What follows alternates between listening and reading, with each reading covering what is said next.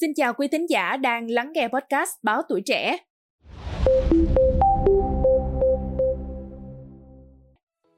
Hiện nay ở trên thế giới nói chung và Việt Nam nói riêng, có nhiều ý kiến trái chiều xung quanh việc trẻ hóa độ tuổi học lái xe và một vấn đề được bàn luận đó là liệu có nên cho trẻ học lái xe từ khi 10 tuổi hay không. Hôm nay, hãy cùng với podcast Báo Tuổi Trẻ tìm hiểu về vấn đề này nhé.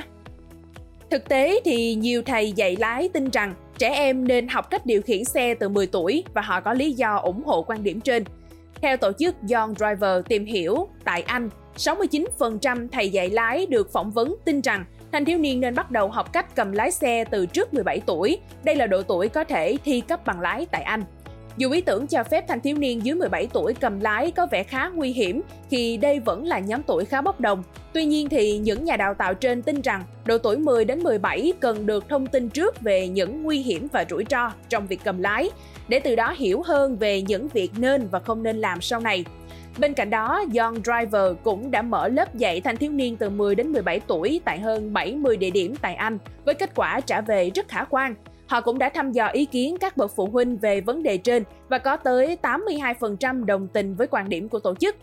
Cần nói thêm rằng, các bài học của John Driver được thực hiện trong trường, bãi dạy lái riêng, chứ không thực hiện công cộng để đảm bảo an toàn. Ngoài ra thì họ cũng chỉ ủng hộ việc học chứ không hề nhắc tới việc cấp bằng lái cho tài xế ở độ tuổi nói trên. Thưa quý vị, vậy tại sao thì nhóm tuổi từ 10 đến 17 lại được ưu tiên giảng dạy? Theo John Driver, đây là độ tuổi ít sao nhãn hơn khi được học.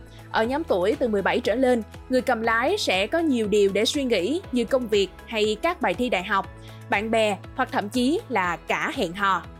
Với nhóm tuổi bên dưới, trẻ sẽ có xu hướng tập trung 100% vào những gì mình được tiếp cận.